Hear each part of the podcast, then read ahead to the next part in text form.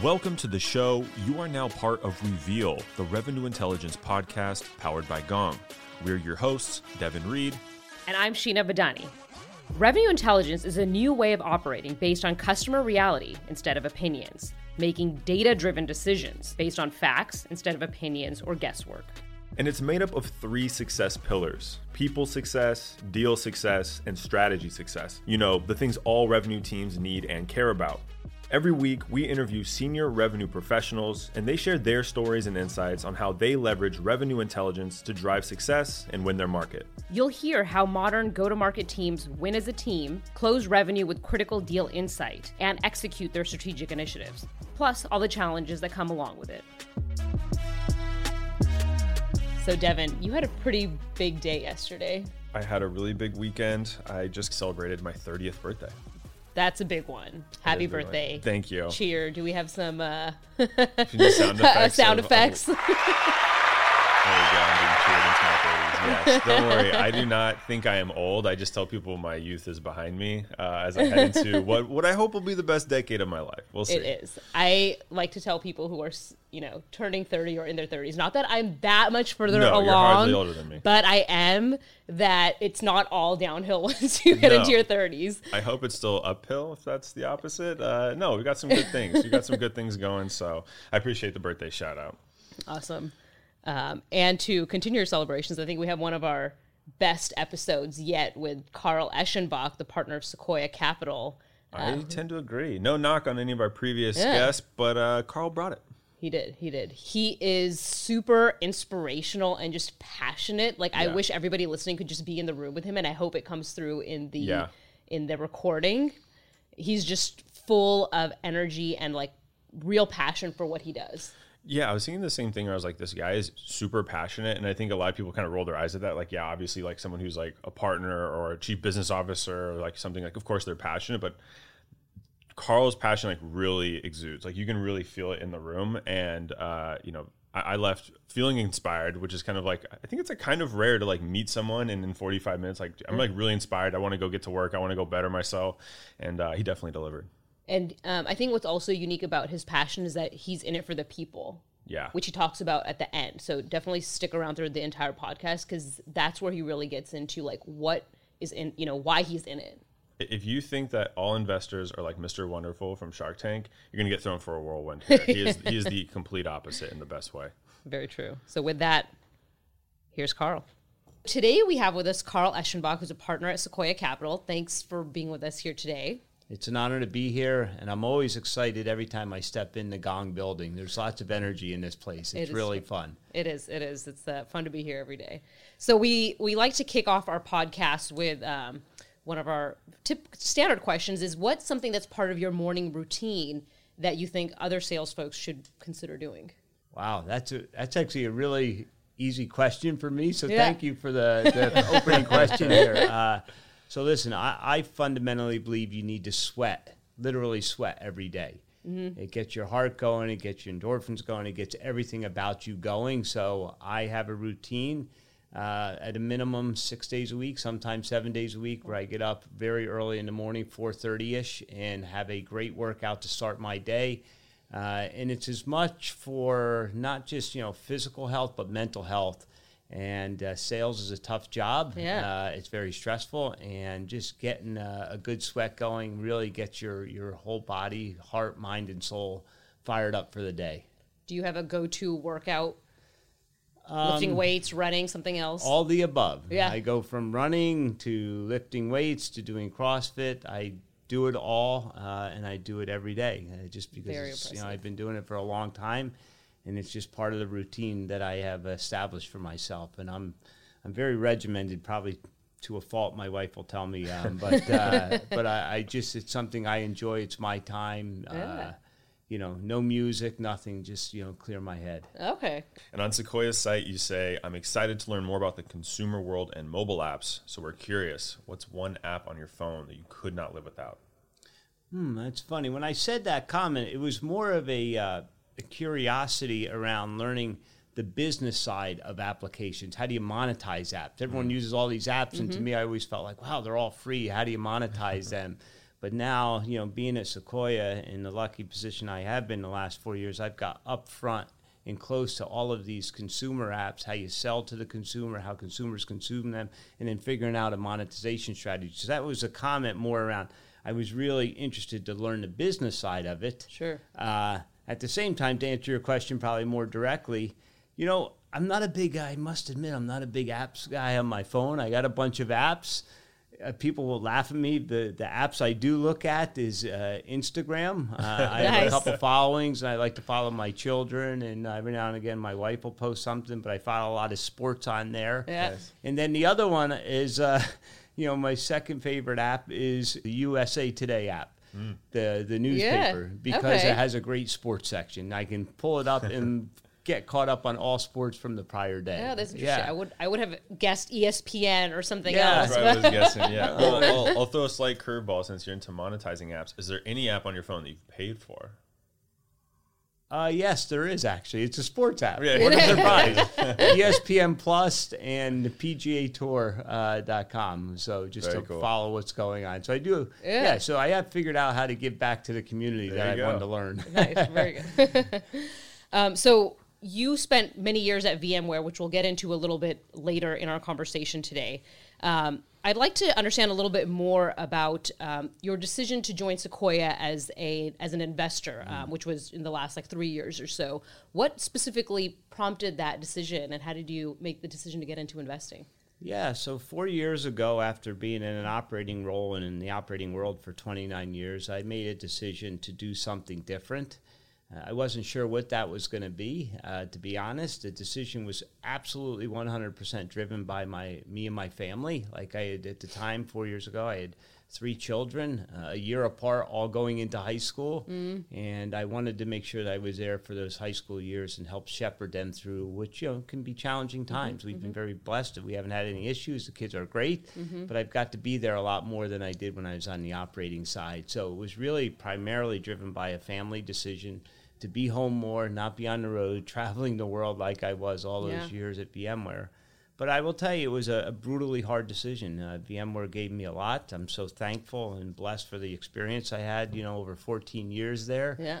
Um, but it was, you know, one of those personal decisions that I look back, I reflect, and it was so the right thing to do. And and I was lucky enough to have the Sequoia partnership say, "Come on in and join us and be part of the team." I wasn't the typical, if you will, you know, partner that they would bring in. I didn't come from an investment banking background. I didn't start a company. I didn't build products. I really was more on the business operation side. So I was slightly different than they typically brought in, and it's been a tremendous experience uh, all the way around.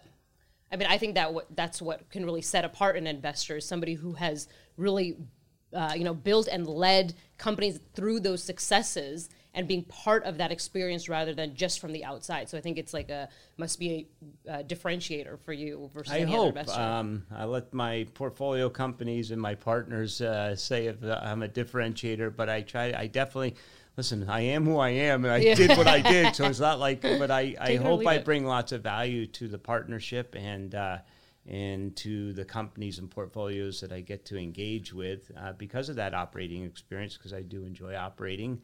Uh, but Sequoia is a powerful place, man. It's an amazing partnership uh, with a lot of smart people uh, that have all types of different experiences, whether they're CFOs or engineers or founders, uh, professional investors. It's a it's a really cool place to call home. I, I would love to be like a fly on the wall in one of your like Monday morning partner meetings Yeah. and just see what the conversations You must are know like. a little about the Indian. We do have those Monday morning partner meetings. Uh, what's something that surprised you, or what's the one thing that surprised you the most, um, kind of shifting into this new role?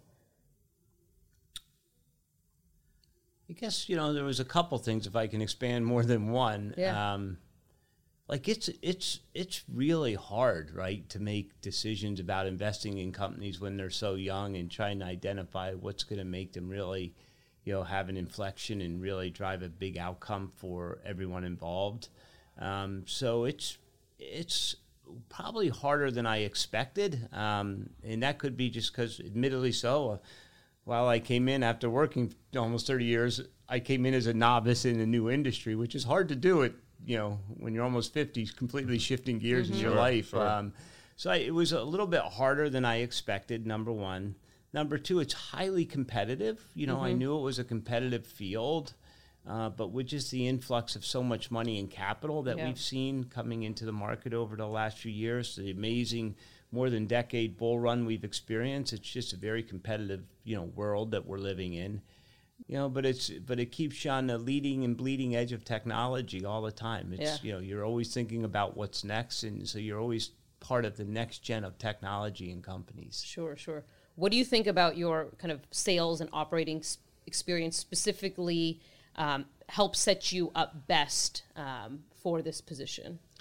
Yeah, I think we you know, kind of touched on it earlier. I think having you know uh, been in an operating role for as long as I was, and having you know been part of an amazing company and see it scale from a couple hundred people to twenty thousand, just having that experience, like you can't learn that in a textbook. You can't get another degree, right, Yeah, on hyperscale growth. Like unless you're doing it, like there's no better teacher than time. I always say, and time doing that was something I think is just uh, allowed me to help companies and entrepreneurs and founders see something that might be coming around the corner before they ever anticipated it, only because I was there.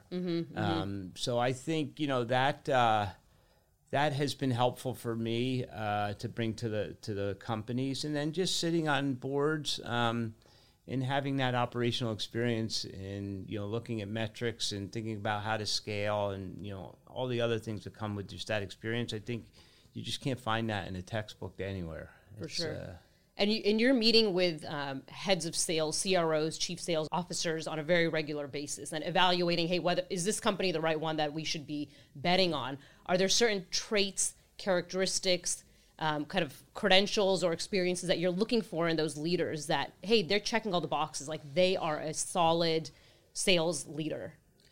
Yeah, um, there's a number of different attributes I look for, right, uh, in companies, and specifically if the question's around sales leaders. So, first of all, they always, I believe, have to have a significant amount of drive, right, and have perseverance because it's a hard job. Every day you wake up, the odometer's back at zero, and you got to go figure out how to put more numbers on the board. Yep. So it's it's a really hard job. So they have to have drive. They have to have perseverance. They have to be humble. Uh, they have to be grounded and they have to be very authentic. Um, I think you know authentic leaders are are ones that people will want to follow. Yeah. Um, Absolutely. and then you know I also on you know in sales and sales leaders there's this kind of notion of there's art and there's science of selling.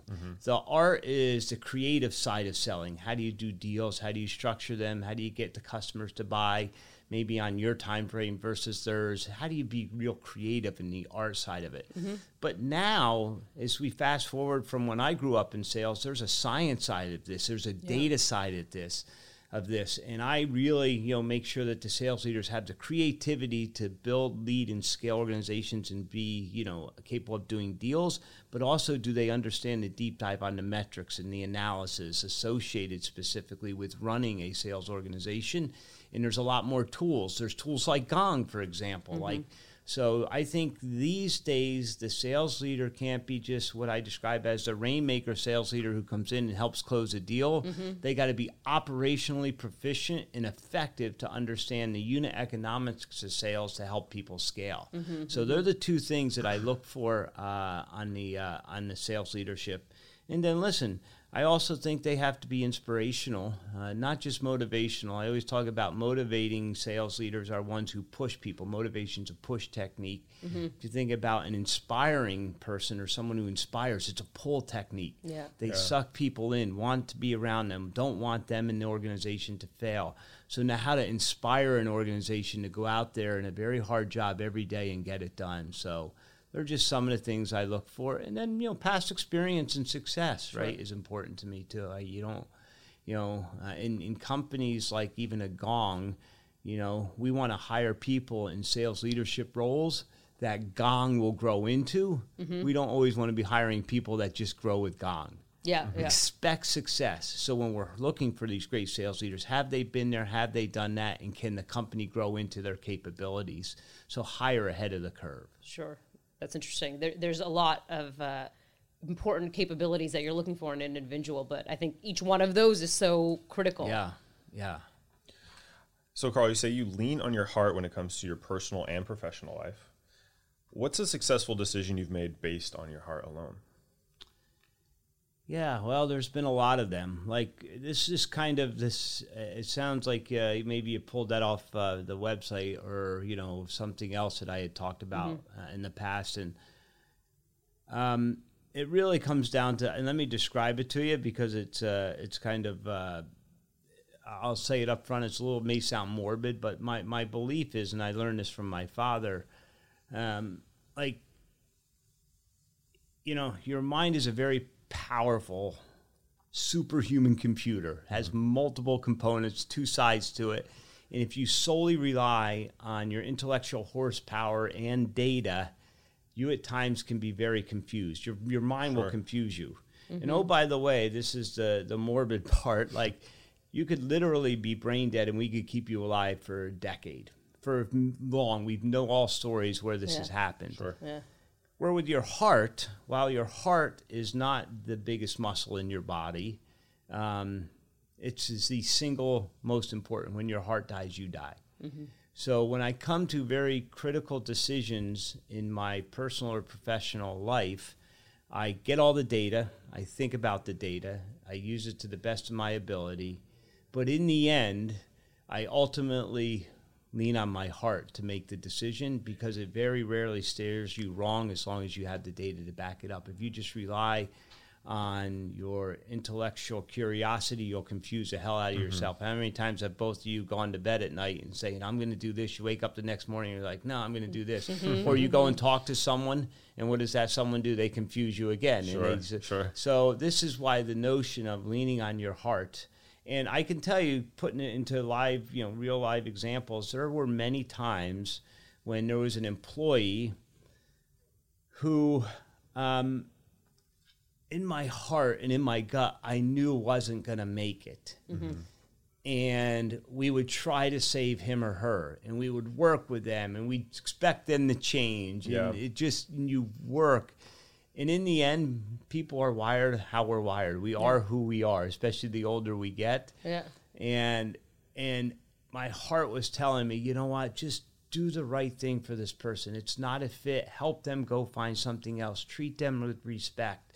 And you drag it out, and eventually you do it. And after you do it, everyone's relieved, including the person. yeah. Right. So it's just an example where you know it, it's very obvious when it happens. Like I knew I shouldn't have done that. Waited that long, right? So that's an example. And then, listen, I mean, with you know having you know three high school children, uh, there's a lot of times I I try to I outthink myself, and I'm saying this is the right thing to do. And and then when I make the decision based on what my heart and my my gut is feeling, it typically is the right one, and I don't overthink it. Yeah, especially when it comes to so family. that's where that's why why I feel like leaning on that heart is just so important uh, because as I said, it's not the largest uh, muscle in your body by a, a long shot, but it's the most important because when sure. it dies, you die. I can appreciate that because I think it's important to, as as data and science, especially in sales, is becoming more and more prominent uh, in the last couple of years, to not overextend on that, right, and and solely rely on the data, but to have a good balance of trusting your intuition and your experience uh, along with some of the facts. Yeah, yeah, no, it's well said. So um, now touching on VMware, you grew the company from about 200 to 20,000 folks. Correct me if the numbers are a little bit off.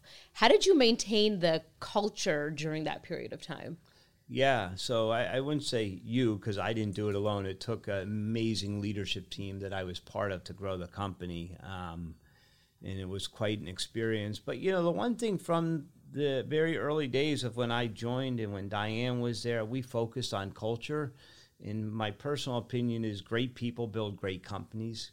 You know, you don't always see great companies always you know having great people, but if you start with the people, uh, especially within a software business, that's what matters most. And I fundamentally have always believed that you know every company runs into challenges, and at some point, you know the way you overcome the challenge, the obstacle or the hurdle that's in front of you, uh, is by having the right value system and having the right culture where people know when their backs are against the wall that's when their real real character is defined and displayed mm-hmm, mm-hmm. and you have to have the right people to do that and people you know i find people why they love the name on the door Yeah. or the company they work for what they really like is the culture and the people they work with so Yeah. Absolutely. focusing on that culture and the value system is what attracts people and maintains people right? If you just look at all surveys why people leave it's typically something to do with their boss or the culture uh, or the value system of the company. So i just think from day one we discussed it we talked about it we gave out awards at every all hands meeting around our culture which in, in our value system which was defined as epic. Um, and uh, you know, we cared as much for our people as we did for, you know, anyone else, our customers and partners, because you can't care for your customers and you can't care for your partners. You can't care for your shareholders unless you have the right people Yeah. who want to be part of that very powerful culture. Yeah, very I'm- well said. I imagine the culture probably shifted a bit or was founded on some key pillars to go from 200 to 20,000. What were some of like those core pillars that the culture was founded on to make it so successful? Yeah, so we have even to this day, VMware has uh, something called their value system. It's called Epic Squared, right? You know, E is for execution, P is for passion, I is for integrity, C is then there's C squared for customers and community. Nice. All right, so you know it's focused on executing. Uh, it's fo- focused on being passionate. Everything you do has got to be as the highest level of integrity, um, and you know, uh, you know, there's a there's still this the HR leader at, VMware is a very passionate woman, and she helped us create a foundation to make sure that we're serving the community in which we work, live, and play. It you know, and it's just again, it's become part of the the culture of the company. Um, and if you look, you know, they have great gra- Glassdoor ratings. The CEO gets good ratings to this day with three different CEOs over, you know, a 20 year period. And it's always one of the top places to work. and I think we just focused on culture so much. Um, and, you know, hopefully that will continue forever because it's an amazing company because of that culture. For sure, for sure. How did you see your own personal leadership style change over the years that you were there and as the company grew and evolved?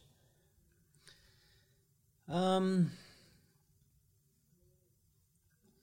you know, I'm going to talk a little bit out of both sides of my mouth if I can, but I'm going to admit it up front so you can't say, wait, you contradicted yourself. So I'm telling you, I'm going to contradict. you. So, first of all, you know, I, I tried to make sure that my leadership style did not change. Like, um, I think one of the challenges that I see in general as people's careers advance um, and they move up the corporate ladder and they become whatever the new title is, they feel like they need to change. Sometimes they have a little bit of a, a side to them that you haven't seen in the past, and they sometimes feel like they're they're probably better than they actually are.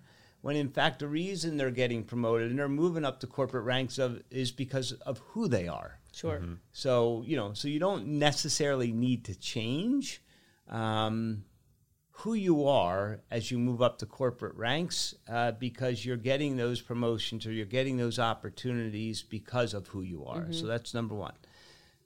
Contradict myself. I do think you evolve as a leader. You become more strategic. You become more thoughtful. Uh, you spend more time thinking about the future as opposed to the day to day, you know, of running the business. Sure. You think more about partnerships and ecosystems and you know things of that nature as you move up the corporate ranks. Uh, so I think you know you learn to be a better leader by by becoming more strategic, becoming more thoughtful, but never losing that that strong desire to be there for your people. Like you should never lose that. And as I said earlier, talking about sales leaders, just I just fundamentally believe people love to work for leaders who are humble and who are Absolutely. Mm-hmm. authentic Authentic. and keep it real, make fun of themselves. Like you Yeah. know, like look at me, my hair. Like I like put gel in my hair every day. I'm ready to go to racetrack. This is like wind tunnel tested. Like like goof on it. Like have fun, man. Like keep life kind of you know pretty fun. Yeah. Um, and and em- I feel like employees welcome that. Uh, they don't want someone who, you know, thinks they're more than they are. And what I've learned in leadership, and maybe and in life, is you're probably never as good as you think you are, and you're probably never as bad as you think you are. Sure. You're probably somewhere in the middle. Mm-hmm, mm-hmm. If it's- and I think that's probably true of everybody. Mm-hmm. Some days you have good days, you're feeling good. Other days you're like, holy mackerel, the world's coming to an end. And you're like, okay. So, as a leader, finding out a way to be really, if you will, consistent in your approach is important. I, I don't think you contradicted yourself. I kind of heard it as, um, you know, you you are yourself. That's not going to change, but your responsibilities and your day to day and what you're thinking about that's going to evolve Yeah, as, as you grow and your and your organization. Yeah, grows. and you have to. Like, you have to. Dealing with conflict is like an everyday occurrence, right? Yeah. I always say I want to always keep my desk clean and my inbox clean because it's not if, it's when the next thing comes across Yeah. the desk you have to address. Yep. It's, we have the same thing uh, when all the days we record this podcast. I, I tell Sheena we walk in, something will go wrong today, just a matter of when. And so if you're ready for it, it's not. It doesn't really throw you off. It's like okay, there's there's that small hiccup that we can expect today. Today we actually have not had one, so hopefully I didn't just jinx ourselves. Not on But. Yes. I hope we don't either. It's going well. You guys are very good at what you do. Oh, thank you guys have done a couple of these. just a few. few. We've been practicing for this interview with you. Oh, geez. well, I'll goof it up now on you. we'll have fun. That I promise. So, Carl, what recommendations do you have for companies that are rapidly scaling, like VMware, but also want to build a sustainable business financially? First of all, I think you have to keep things simple. Right? Simplicity scales, complexity doesn't. Hmm. And by nature of companies growing and scaling quickly, complexity creeps into the operating model and the Yeah. business model. There's more people, there's more layers, there's more decision makers, there's more legal contracts, there's more compliance, there's more controls. Uh, there's just a lot that comes into a rapidly scaling company on the operating side. And I think the ones who can navigate and keep it simple as long as they can are the ones who will find the most success um, and make sure you're focused on speed of execution. I always say, like in talks like this, I tell people, um, you know, since I like sports, uh, I use the analogy: there is no good defense for speed. If you're faster than me, you're faster than me. Yep. I can come up with a defensive strategy to how to catch, but you're faster than me, right? Yeah. So speed of execution, not in haste, right? You got to make sure you're doing it, you know, uh, uh, appropriately. But speed is really important because there's no good defense for speed. Mm-hmm. And the way you can get faster as a company as you scale is through keeping things simple. Simplicity scales, complexity doesn't. And you can put that in our personal lives. When any of Sure. us, the three of us, run into issues or challenges, Yeah. people always tell you to do one thing go back to what? Basics. Basics. Yeah. Why? Simple. Yeah. True. Very true. For the sales leaders that are listening, are there a couple pitfalls that come to mind immediately of like, you know, I've, I've seen people not keeping it simple and getting a little too complex too quickly? Are there a couple pitfalls that listeners can look out for? Yeah, a, a couple I'd say. Number one, I, I think in this world, in the SaaS world, uh, at times people segment. They have to segment their go to market model. They have all of these different tiers. Like sometimes you can do it too fur- fast until you really have identified true product market fit and repeatability in the go to market motion. Uh, I wouldn't necessarily do that t- too fast, number one. Number two, I would make sure if I'm a sales leader, as I hire people, I focus on enablement and training. I think enablement and training is ultimately what allows you to scale and to maintain, you know, rep productivity and make sure you have a lot of people achieving their goal. One of the failures I see is people they get a new capital, they raise a new round, um, and from there, what they immediately do, they start to hire sales reps, and all of a sudden, they go from seventy percent or eighty percent of their sales reps making their number, and it drops to forty percent. And what do we do? We keep hiring because we can as opposed to focusing on the first order issue is making sure we have training and enablement in place working with product marketing product management mm-hmm. and making sure that we maintain as many people being successful because it creates the right culture right, Right. success breeds success so that would be mm-hmm. something i'd say to watch out for my pitfall Those are great tips. Yeah.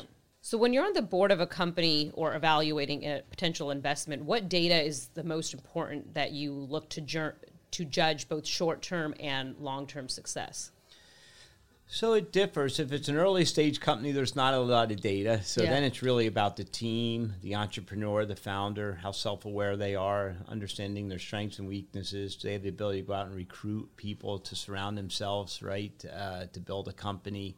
Uh, do they have a track record of success? So sometimes these early stage companies do not have a lot of data. Sure. So Yeah. it, that's why I said uh, earlier, like you asked me, it's really hard.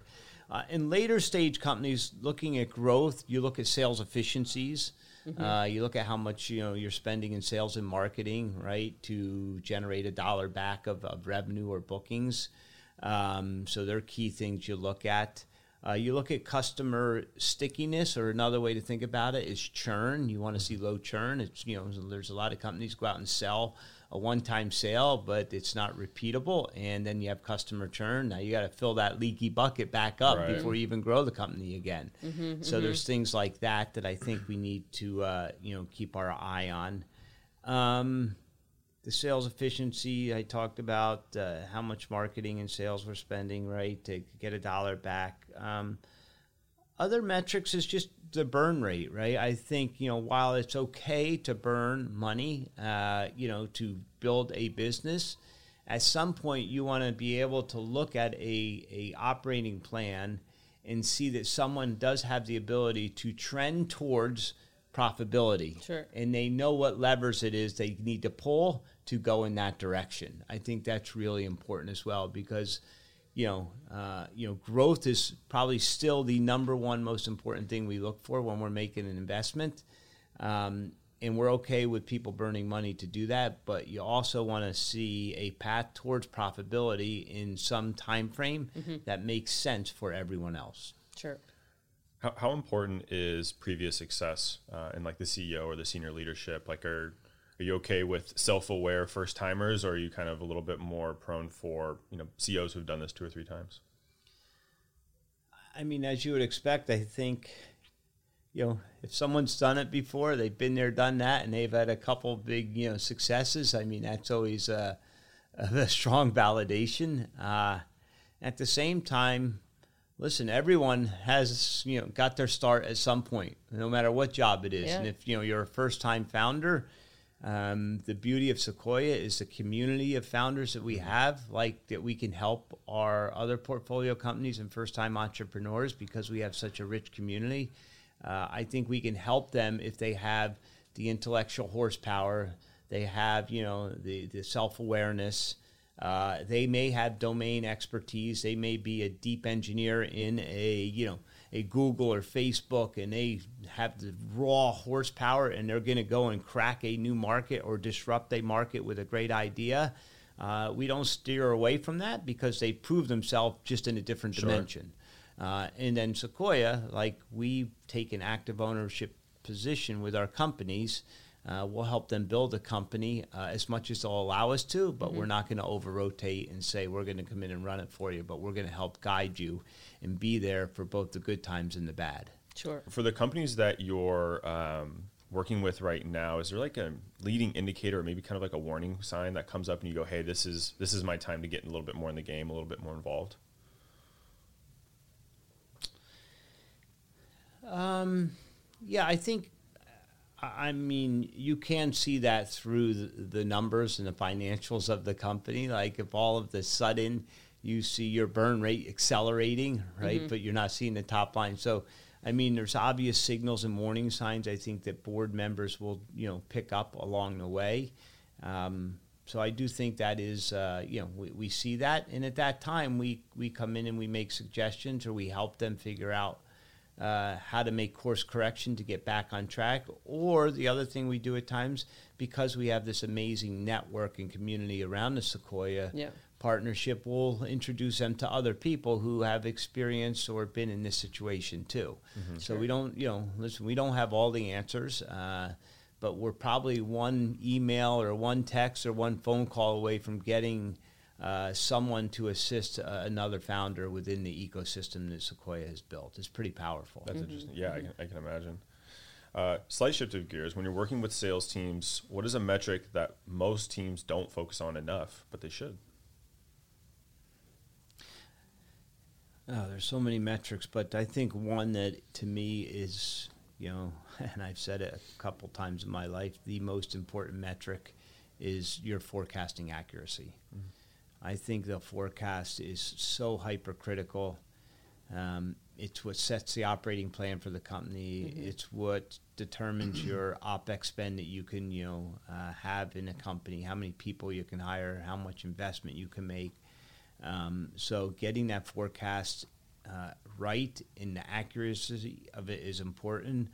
You know, calling a number and then beating it, while a lot of people think, hey, it's exciting, uh, you probably did a pretty big disservice to the company because we didn't invest enough. Right. Where if we would have known this was going to be our our results, we could have invested more. And on the flip side, if you call a number and you keep consistently missing it, and you're building the operating plan based on that number, you're going to have this big bow wave of expense. It's it's coming. So even when right. the booking slows down, those expenses don't slow down. Sure. Mm-hmm. So so I spend a lot of time talking about the importance of forecasting accuracy because I think it's so hypercritical. Um, I think it's just so critical for so many things in the company, not just sales and the forecast, by the way, is not just owned by sales, it's yeah. a company wide sport, right? Sales yeah. is an enterprise sport, I call it, mm-hmm. meaning every function in the company has a responsibility to help sales be successful and vice versa. Very true.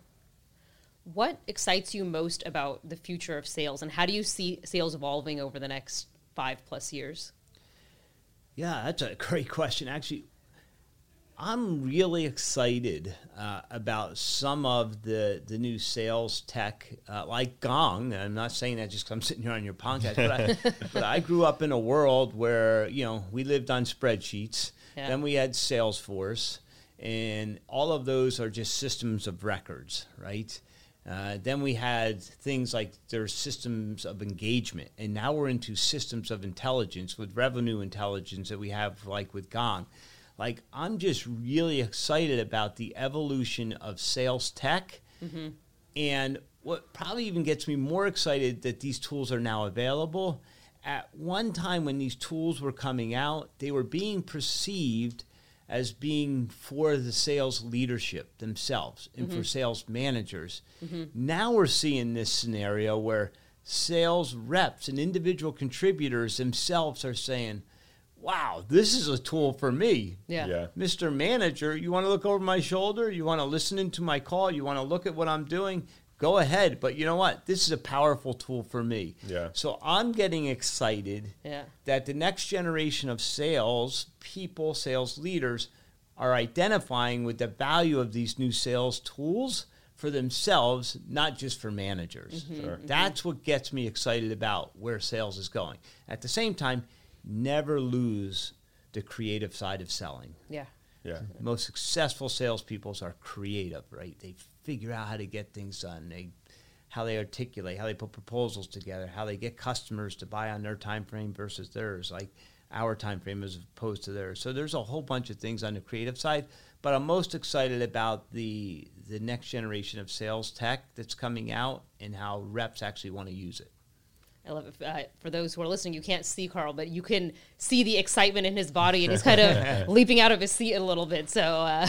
I mean, I'm just I'm, I'm, with Gong, right? That was when you know we looked at one of the earlier rounds. We were like, hmm, is the salespeople, I should say, are the salespeople going to use this tool, or are they going to feel like you know my sales manager's listening? Now all of a sudden the salespeople, this is my tool. You want to listen? Yeah. Giddy up, come on in. Uh, I'm uh, no problem. I'm learning. I'm I'm getting intelligence from these conversations. I'm going back and reviewing these calls before my next one. So, it's just it's been a and that's only been the last few years, to sure. be honest, that we've seen this shift.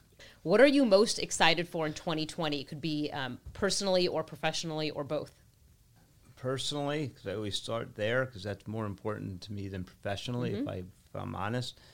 Uh, I'm really excited and sad and nervous that my twin daughters will be off to college this year. Oh, wow. Um, so that'll be a big change for, for, for my wife, Anna, and I.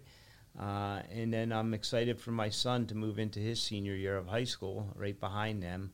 So I'm really excited. Uh, we have a lot of change going on in the Nice. house, and we'll be empty nesters soon. And uh, I'm looking forward to spending even more time with, with my amazing wife. So um, as that happens, on the the professional side, uh, you know, just I have you know a few companies in, in the Sequoia portfolio that the partnership we're all excited about potentially going into the public markets that are doing really well, um, disrupting you know some very big you know uh, categories and, and market segments out there. So I'm excited to see them to come to fruition and get them into public markets and and see how uh, you know the market receives them. Um, and then just continued learning. You know, the venture business uh, is one where you are forced to learn every day. You meet so many different companies. It stretches your mind, your imagination. Yeah. And no matter how young or how old you are in this venture business, it challenges you because you have to move from one company talking about a health tech, you know, healthcare, you know, company into talking about a Gong, a sales tech, sales enablement tool, to talking about a big enterprise platform. It's just the diversity just stretches your brain, and I, uh, I love being a lifelong learner. So just continuing to learn. Uh, the, the sport and the profession of investing uh, from my amazing partners is something that excites me. I learn a lot from my partners, that's for sure. They've been doing it, a lot of them a lot longer than Yeah. I. I may be a lot older than a lot of them, but I have no problem learning from them. It doesn't bother me at all because they're really smart people and they're special. Definitely. Sounds like a big year. A lot- yeah, it's a lot going on, Yeah. personally and professionally. Yeah. That's great. The last question that we always ask our guests How would you describe sales in one word? One word exuberating. Oh, Got to write That's- that down. Probably not spelling it correctly. We'll see if I can get. would, would you now that I've asked for one word? Would you mind elaborating on why you picked that word? It's just the the energy you get, the excitement you get from working hard on something and then seeing it co- close and come to fruition, and then seeing your customers transform their business or what they do by using something that you sold them. It's not just the sale itself, it's the whole transformation that people go through by the use of the technology and the business impact. Um, it's just exciting. And then the other thing for me, why I say exuberating, and there is n- there's nothing more exciting to me than watching young people in their sales careers just have life changing moments, um, and seeing that for a long time now. Whether you know whether it's wow they get a promotion or wow they've landed their first big deal or they have a financial outcome that changes their life. Man, that just as a a a leader and a partner of all of these you know next generation of salespeople is just exuberating to me. It's just exciting and strive to give them as much as they can because someone was fortunate enough to do it for me at one point, so I need to do that for many others. I love it. That's awesome, Carl. Thank you for your humility, your insights, your inspiration. We really Yeah. appreciate you stopping by. Oh, thank you for having me, and let's go gong. Thanks. Thank you. Hey guys, this week's micro action is something to think about. Given the change in our economy, businesses, and personal lives over the past couple weeks, we can all use some advice on how to react and manage the shifting landscape. A lot of us are figuring out how to work from home, handling kids home from school, and how to keep business going as we form our new normal. Two things Carl said felt especially applicable right now, which is keep it simple and speed of execution. It's easy to panic and get caught up in the chaos of uncertainty. Don't get me wrong, what we're going through is not easy, and it's new to all of us. But focusing on what we can control and keeping it simple will help us bring clarity. Take a moment to mentally reprioritize what matters most. Next, we need to adapt. Sales and marketing messaging that previously aligned with buyers is now most likely completely outdated. That's where speed of execution comes into play. Ask yourself and your teams what is our audience focused on now, and how does our offering address it? Be empathetic. Continuing business as usual will come across as tone deaf, losing the trust of your audience. Companies who can adapt quickly and reflect that they're tuned into the needs of their buyers will have great success during these challenging times. Be well and stay safe. Did you like today's episode? Subscribe now so next week's episode will be waiting for you on Monday. And if you really like the podcast, please leave a review. Five star reviews go a long way to help get the word out there. And if you're not ready to give a five, check out another episode and see if we've won you over by then. And if you have any feedback or you want us to interview one of your favorite revenue leaders, just email us at reveal at gong.io.